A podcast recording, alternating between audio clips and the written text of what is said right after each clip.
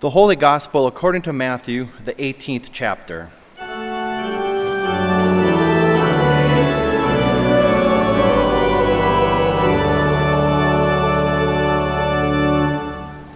Jesus said to the disciples, If another member of the church sins against you, go and point out the fault with, when the two of you are alone.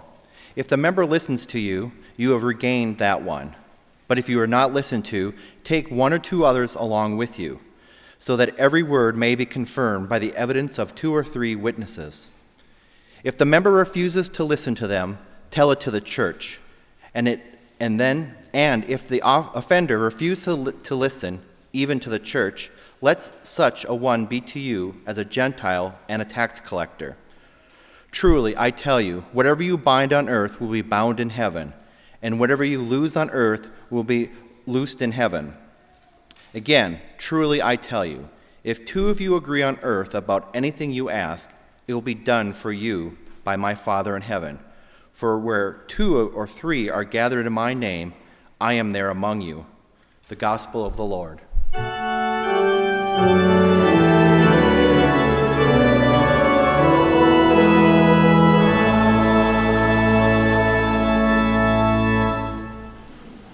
My dear brothers and sisters, I bring you grace and peace from God our Father and from our Lord and Savior, Jesus Christ. Amen. Well, welcome back to what some call the real start of the year.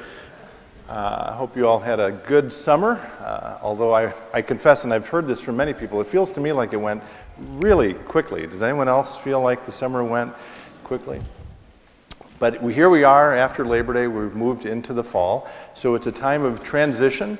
Uh, and at moments of transition, I always think it's an appropriate and good and meaningful thing to focus on some core basic doctrine of our faith. And that's what I'd like to do uh, this morning is talk about a doctrine of our faith. And to get there, I want to share uh, something I learned on a trip I made this summer. Uh, I was privileged to go uh, to Cooperstown, New York, uh, for the second time actually in the last five years. Five years ago, I went with our second son, Sam. Uh, this past uh, summer, I went with our youngest son, uh, Andrew. Has anyone been to Cooperstown here? And some of you may have gone for the same reason I went with the Plymouth Wayzata Youth Baseball Association. We had a great time, and actually, there are a whole lot of sermons that probably could be preached about that experience, but I will get straight to the point I want to make this morning, and it has to do with mo- what most people think about when they think of Cooperstown. When you think of Cooperstown, New York, what do you think about? The National Baseball Hall of Fame. And the, the, the point I want to lift up today that connects to a core doctrine of our faith is uh, the answer to the question why is the National Baseball Hall of Fame in Cooperstown, New York? Does anyone know the answer to that?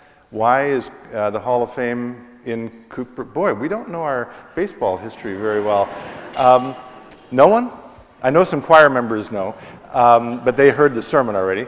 Um, some of them, in fairness, some of them knew even without the sermon. So, has anyone heard of the name Abner Doubleday?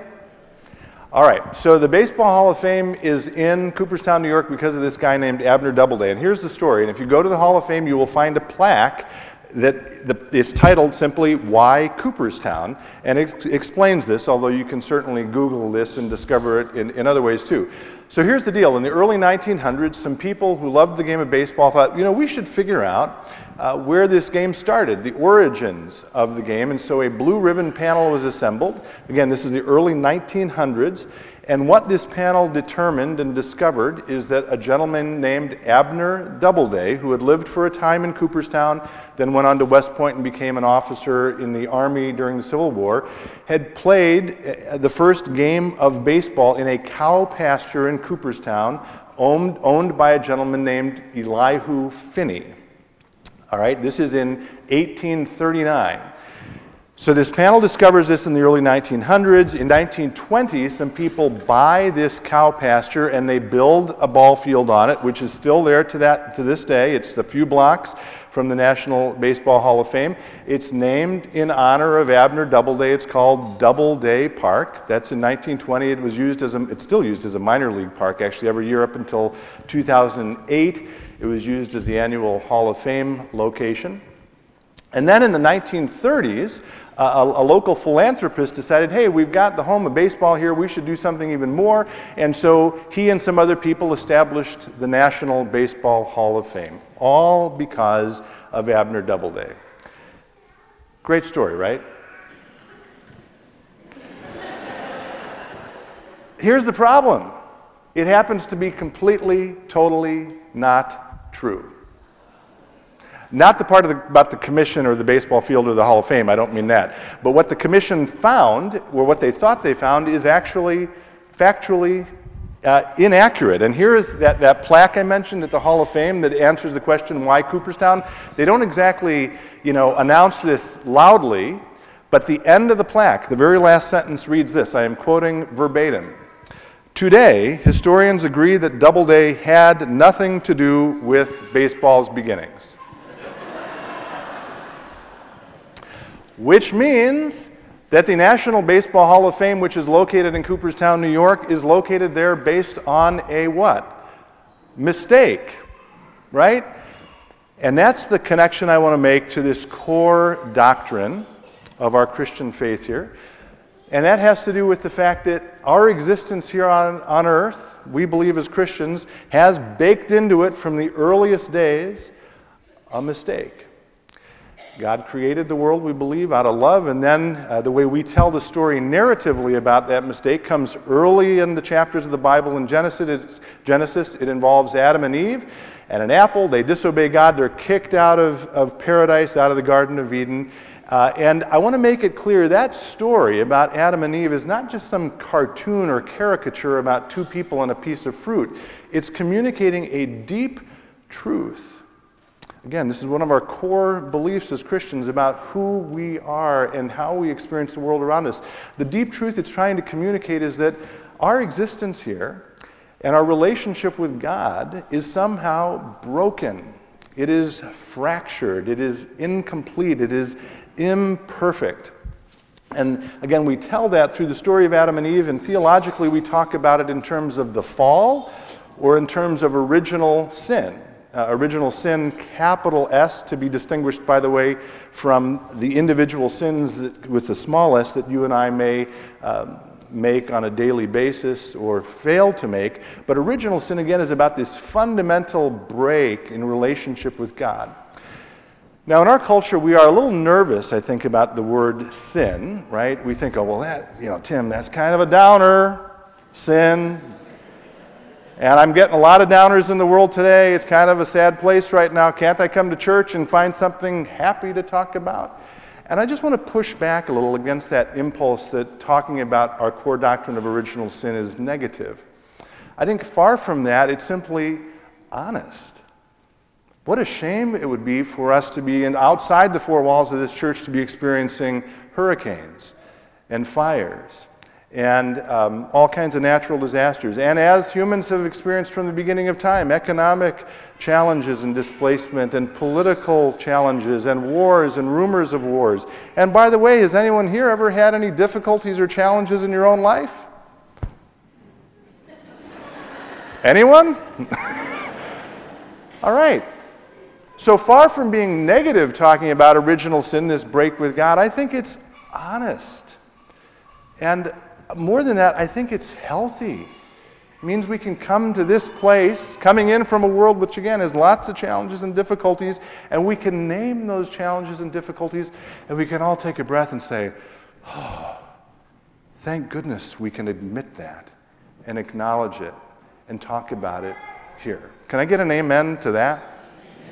All right, so original sin is the core doctrine I'm going to lift up. Now, there are two quick, very important corollaries I want to mention related to original sin. The first one just because Christians believe in this doctrine of original sin, it does not, I cannot emphasize this enough, it does not mean that all of creation is bad or negative. And again, the Hall of Fame is uh, instructive here.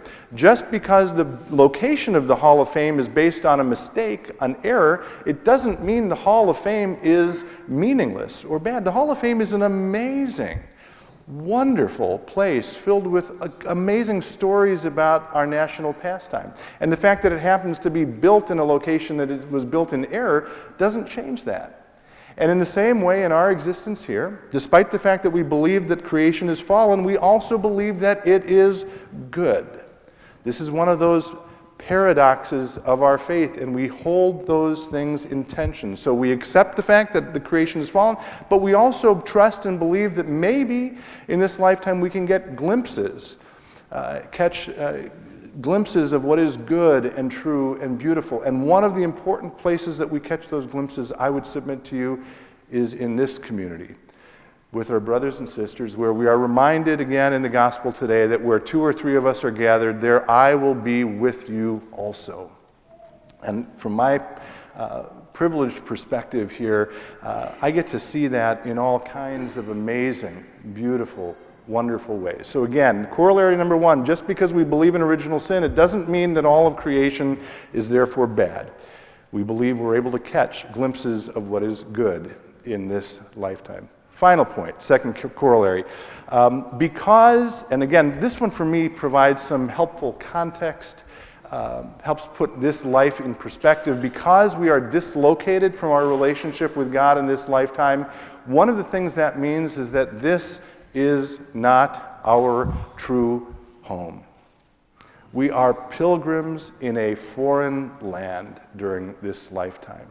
And again, here the Hall of Fame is once again instructive. The Baseball Hall of Fame is not located, located in the true home of baseball in the sense that it's where baseball was born. Uh, we don't know where baseball was actually born. It was it's lost to us in the mists of time somewhere. The good news for us as Christians is that our true home is not lost. We believe and trust that our true home is ahead of us where one day we will be restored into perfect and right relationship with God and with one another and with all of creation. And because of that, as Christians, we live with hope, which is a beautiful posture to think about as we enter into another church year that we live with hope. And here's the final thing I will say because we live with hope, because we understand hope, because we experience hope, we are able and invited and challenged to share that hope with a world in need. And we'll hear more about the wonderful ways we do that here in the weeks ahead. But for now, will you join me in a word of prayer? Good and gracious God. Thank you for drawing us together again as your body, the people of Christ. As we gather today, I pray you will remind us that we are pilgrims in a foreign land, and during this lifetime, I pray you will guide and direct our steps to our true home. Give us hope and help us to share it with those around us. In all this we pray in the holy name of Jesus.